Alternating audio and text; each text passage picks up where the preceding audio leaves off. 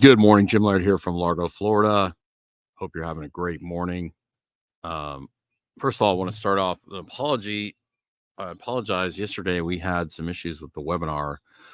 Our internet froze up. It's it's funny here. We we get especially in the afternoons we end up getting a lot of um, internet. Just a lot of bugs in, in the internet um, here in Tampa. So, and I know a couple other people that are having the same issues we are with um, with their internet kind of uh, freezing up.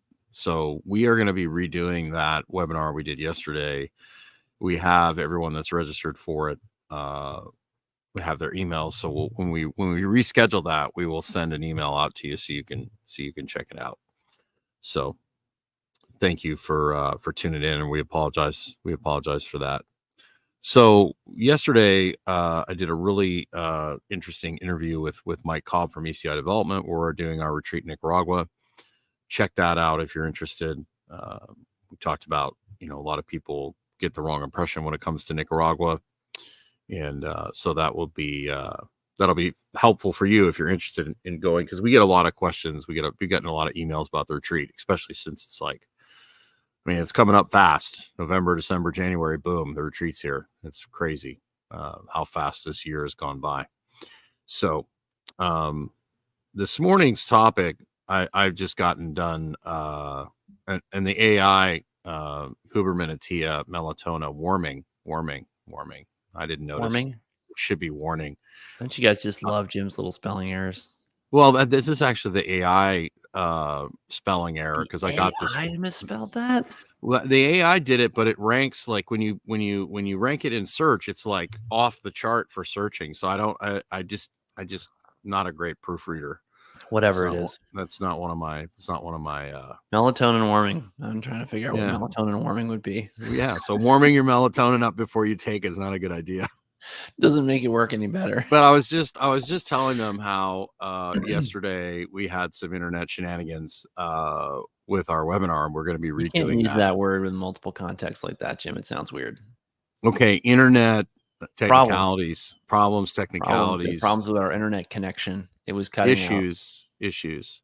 Yeah. So we're going to be redoing that. We'll send an email out to the people that registered for the webinar, and then uh, but you need to get on our email list because next week we have another webinar, and I think it's uh, has something to do with testosterone because we have to go back and uh, redo one of the testosterone modules that we did from before. So that'll yep. be a good one.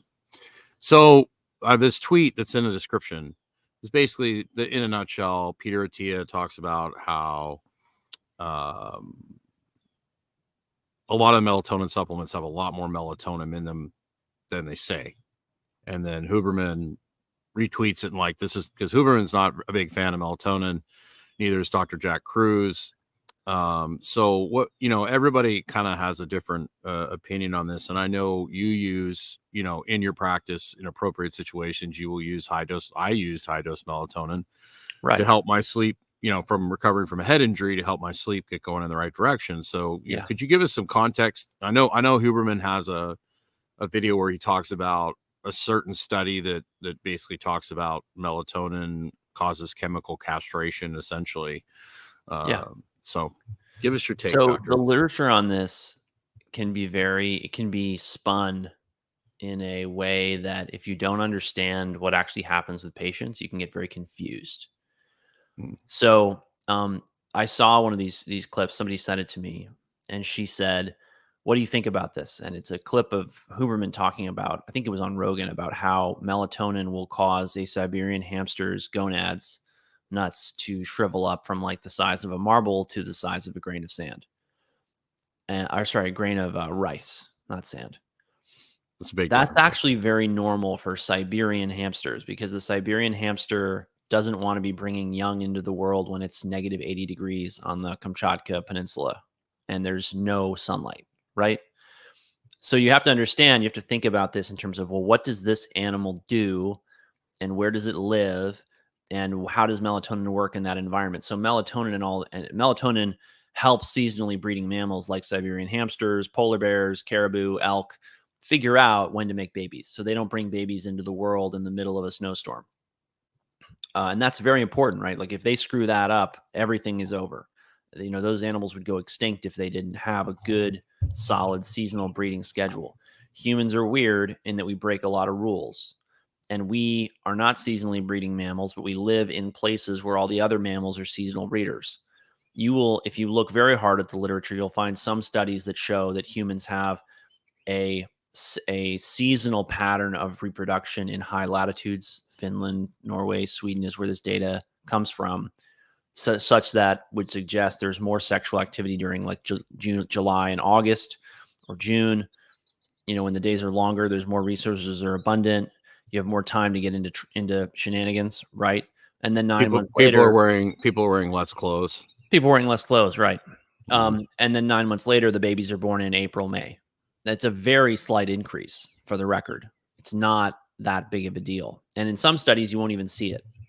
You'll see the same thing with the testosterone literature. There's not a seasonal variation in testosterone in men, at least in as far as we've been able to measure it. And I would I would point out that this has only been possible since the advent of artificial light. So I'm not convinced that there's not a seasonal variation. I've just never seen anyone document it. So melatonin does suppress sex steroid hormones.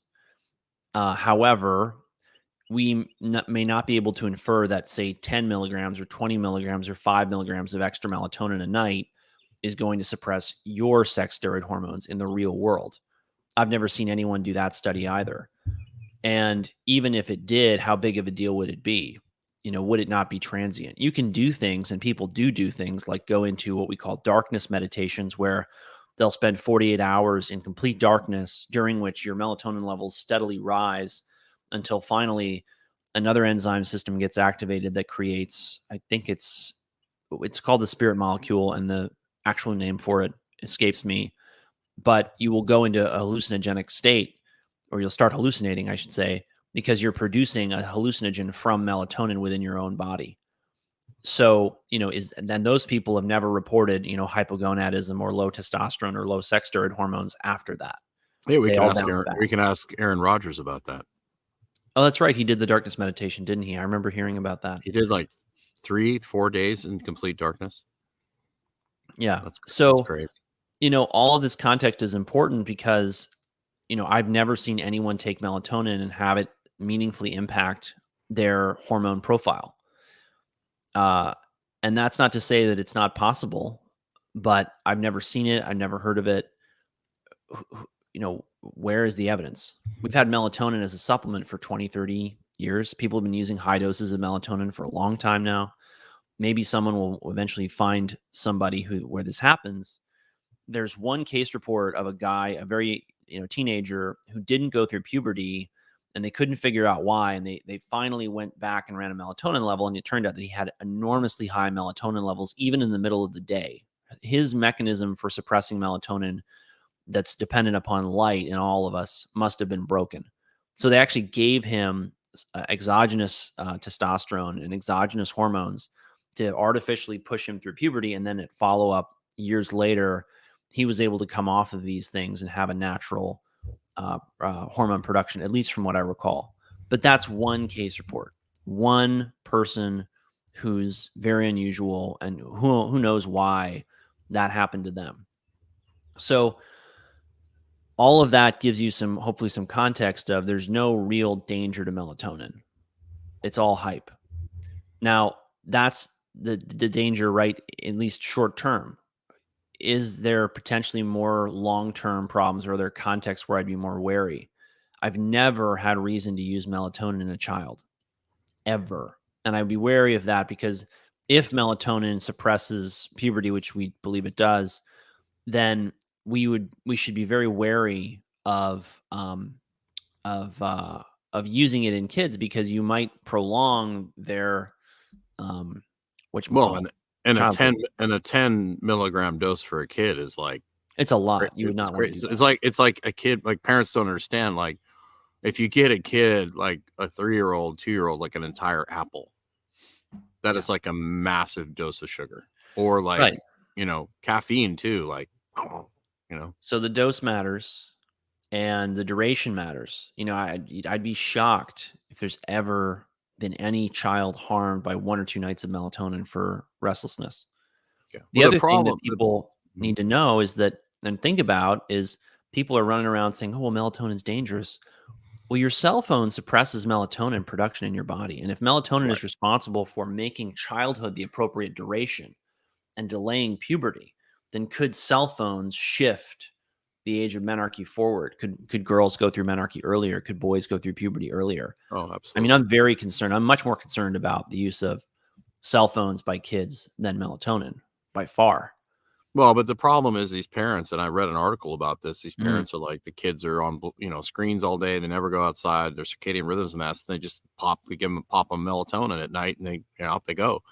You know that that's that's the problem is that people are you know living an indoor life and then trying to use melatonin to fix it. Like it's just like you know it's like people we deal with in the practice that are like you know working 60 hours a week they're you know why am i tired Yeah. put me on trt put me on put me on this put me on that Yeah. instead of addressing the fact that they need to do a better job of taking care of themselves right Absolutely. It's a disaster. And so the, the other um, context, right, would be melatonin in middle life Mhm. uh, or, you know, anywhere from, let's say, 20 to 50. I rarely have ever used it in those age ranges for more than a short period of time, nights to weeks. a reset Yeah, and you did that. And you were actually the first person where I I recommended melatonin at a much much higher dose. Uh and it worked. And it really I mean you you tell people what a difference it made for you. Well i was i literally couldn't sleep for more than three hours and Right. i'd, I'd been I had had a head injury and he said you know start taking melatonin so i went you know 20 40 60 80 you know 100 nothing 120 and then I, it, it didn't Yeah. really have an effect until about i got over 300 and then Right. it, it got me from three hours in sleep a night to like six to seven Right. right and and i'm still working on getting my sleep as good as it was before my accident but um uh it definitely got me going in the right direction it gave me a nice Right. little kick right And who knows how head injuries affect melatonin levels? I've never looked into that. But the bottom line here, right, is that Jim was in a bad place with his sleep. If you can't sleep, you can't really heal. And Right. if you've ever struggled with sleep, you know how crazy making that is. It will make you crazy if you can't sleep.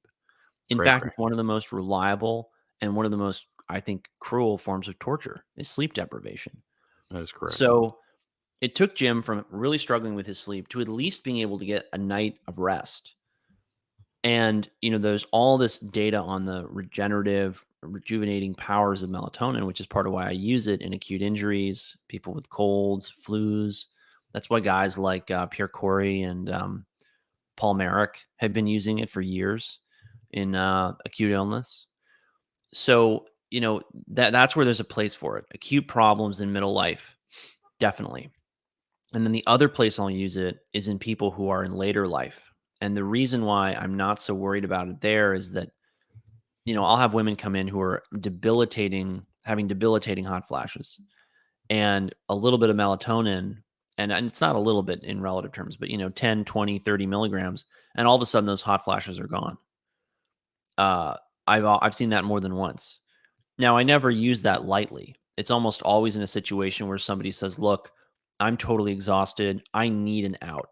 And I'm always very clear with them, as Jim was saying, we really want people to understand that it, this is not about taking a pill forever. It's about taking a pill now to get a result you need so that you can get your life and your lifestyle and your diet in order.